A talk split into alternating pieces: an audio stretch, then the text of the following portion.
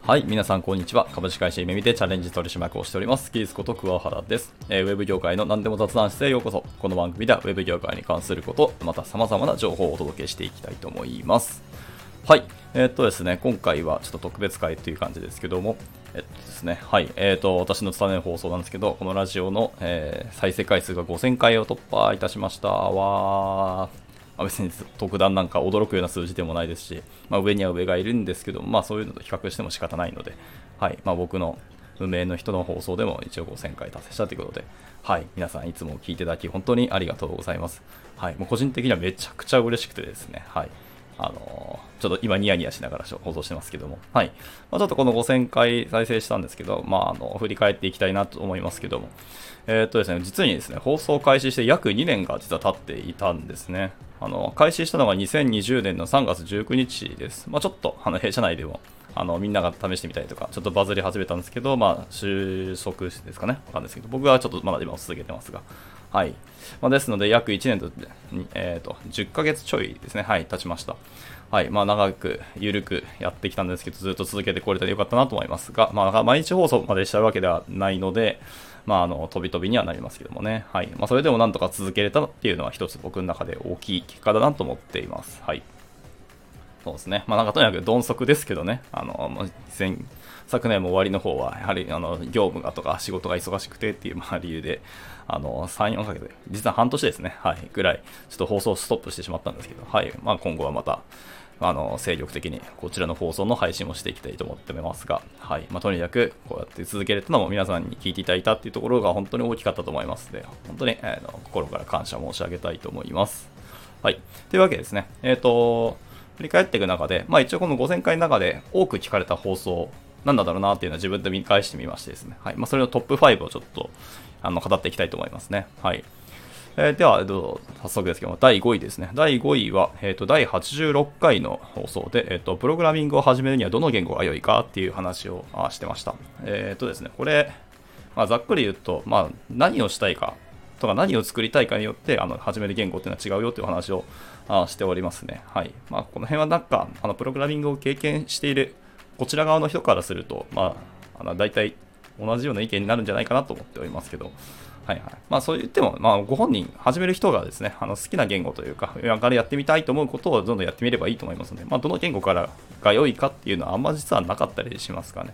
一応、だからまあいろんな観点で、あまあ教育的言語であったりとか、もうオブジェクト思考言語のがいいとか、はいまあ、たくさん、あの言語はありますし、どれがいいかっていうのはまあ諸説ありますけど、自分がまずやってみたいと思うことを優先してでいいと僕は思っております。はい。まあ、ちなみに個人的にはまだ JavaScript が大好きなんで JS の仲間が増えたら嬉しいなと思ったりしてますけど。はい。と感じですかね。で、はい。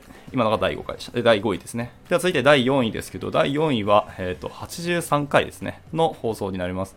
えー、教養は服装に現れるというタイトルで、はい、お話をしております。はい。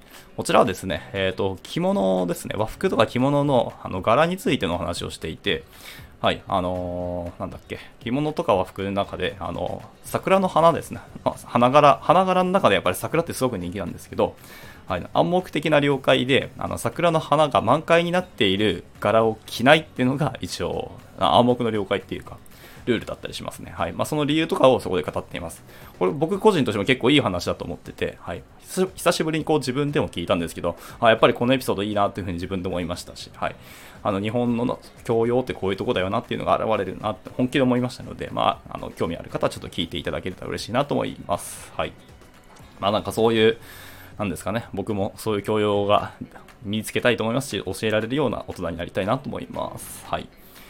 では続いて第3位ですね。第3位は、えー、30回ですね。30回の放送になります。えっ、ー、と、やめた方が良いことというタイトルであの話をしました。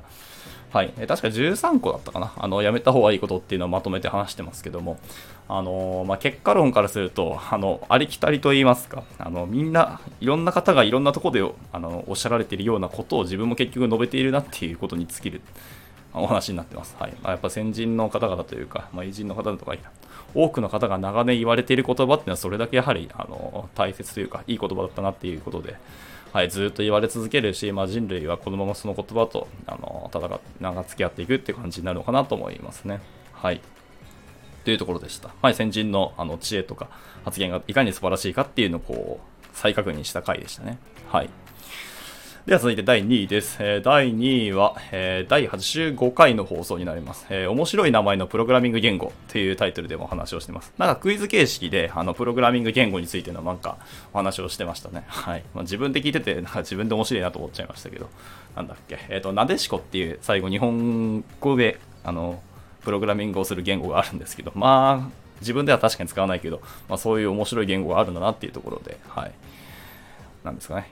普段僕らプログラミング言語を使って仕事をしてるんですけど、まあ、それとちょっと違った見方といいますか、あの、一般的にあのプログラミングをしない方に向けてのあの放送だったので、まあ、こういう観点であの言語を見るって結構面白いのかなと思いましたね。はい。そんな感じです。では、えっ、ー、と、栄えある第1位ですね。第1位は、えー、第79回の放送です。えっと、年収を自分で決める、今の自分の年収は妥当かっていうタイトルでもお話をしております。はい。まあなんか、自分の浅い知識というか、今までの経験から、まあ、自分の年収でどうやって決めればいいのかなとか、そういう妥当性どうやって測ればいいのかなっていうお話をちょっとしてますね。はい。あの、まあ、よく学生さんとかにもお話したりしますけど、ような内容とかを喋ってます。はい、今ここで喋っちゃうと、なんかまた長くなってしまうので、あの、はしょりますけど、あの、もし興味ある方あの聞いていただければと思います。はい。まあ、ネタとして、あの、例えば、今の自分の年収ですよね。はい。今ご自身の年収を単純に2000で割ると、今の、あの、時給になりますよっていう話からスタートをしてますね。はい。そうやって一応数字ベースであのお話をしてますので、まあなんか参考になればいいなと思っております。はい。という感じで、えー、以上、トップ5の放送の話でした。で、まあ、見てみると、なんかやっぱり70、大体80回前後のところの放送が一番人気あって、まあ、その時が一番僕も確かに放送力入れてたし、いっぱい、あの、頻度高く放送してたなっていうふうに思いますね。はい。で、まず第3位の30回のところだけちょっと特殊だったとは思いますけど、はい。まあでもこれが第3位に来るってことは、やはりみんな同じようなことをひたすら考えてるし、まあ YouTuber の人とかも、多く、本当に数多くの方がやめた方がいいよっていうことはいろんなところで語ってるんですけど、なかなかそれをやめられないのが人間の面白さであり、な業の深さといいますか、人間だなっていうところもありますけどね。はい。まあ、これ語っておきながら自分もできないことたくさんあるんで、はい。今後もしっかり自分の改善をしていきたいなと思いますね。はい。というところです。で、まあ、あと振り返って、いろいろ自分の放送を自分で聞いてみたんですけども、なんですか、やっぱ初めはこうマイク自身も買っていなくてですね、この Mac の標準の音声入力を使ったりしたので、まあ、あの、音質がすごい悪かったなと正直思いますし、なんか周りの環境音であったり雑音も結構入ってて、ああ、なんか、ひどいなっていうふうに思ってましたね。はい。まあ、もしくはですね、なんかあの、初めの言葉ですね。あの、開始の言葉と、まあ、終了の言葉もそうですけど、なんかどんな言葉にしようかなってすごく試行錯誤して、あの、いろいろ変えて実験してみたんだなってことがわかります。はい。まあ今も、なんかある程度固まってきてはいるんですけど、とはいえ、なんですかね、あの、自分でもしっくりさ来てなかったりするんですよ、今の開始の言葉が。はい。なので、ここはまた今後も変えていくと、可能性は大いにあると思いますけども、はい。そんな感じですね。はい。で、あとはですね、あの自分の放送時間がちょっと固定化していないっていうのがありますね。ちょっとすいませんね。あの、うちの家の近くが病院が目の前にあるので、あのちょっと救急車の音が入ったかもしれないです。はい。で、えっと、話戻すと、そうですね、放送時間がちょっと固定化してなくて、なんか本当はラジオって基本的には毎週何時とか毎日何時っていうところに固定で、あの、固定化して放送するのが普通だと思いますけど、ちょっと僕は全然固定化しなくて、いつもバラバラに配信してしまったなっていうのが、まあ反省点としてありますね。はい。なかなかここは難しいなと思います。本業もありますからね。はい。では続いて、あと振り返りの中で、まあでも、なんですかね、喋ってとか続けてよかったなと思うのは、やっぱ喋るためにですね、自分の中で持っているものとか知識とかっていうのが、まあいろいろ三、三、三絶、あ言葉が出てこない。はい。なんか散らかっていた頭の中を結構整理できたっていうのが良かったと思いますね。そういうのを一回吐き出したりとか、紙に書いたりとか、ホワイトボード使ったりとかで、吐き出して、で、それを語るためにこうまとめていくっていう作業があの発生するんですけど、それができたのはやっぱり大きかったと思いますね。はい。っていう感じで、改めてこう自分でもこう喋りながらいろいろ調査したりとか、まとめる中で得られるものっていっぱいあったなっていうのは普通、つくづくと思いましたので、はい、これは今後も続けていきたいと思いますし、はい。やっぱり何よりですね、やっぱ喋ることがすごく好きだったなってことを再認識しましたね。はい。なので、ひたすら楽しかったです。全部放送楽しかったので、はい、この放送も、あの、ゆるく長く、今後も続けていきたいかなと思っております。はい。という感じですね。はい、以上、あの5000回再生の、はい、振り返りでした。はい、改めて皆さんごのご視聴いただき、いつもいつも本当にありがとうございます。今後もご愛顧いただけるとすごく嬉しいなと思います。というわけで、あの今回はこちらで以上にしたいなと思っております。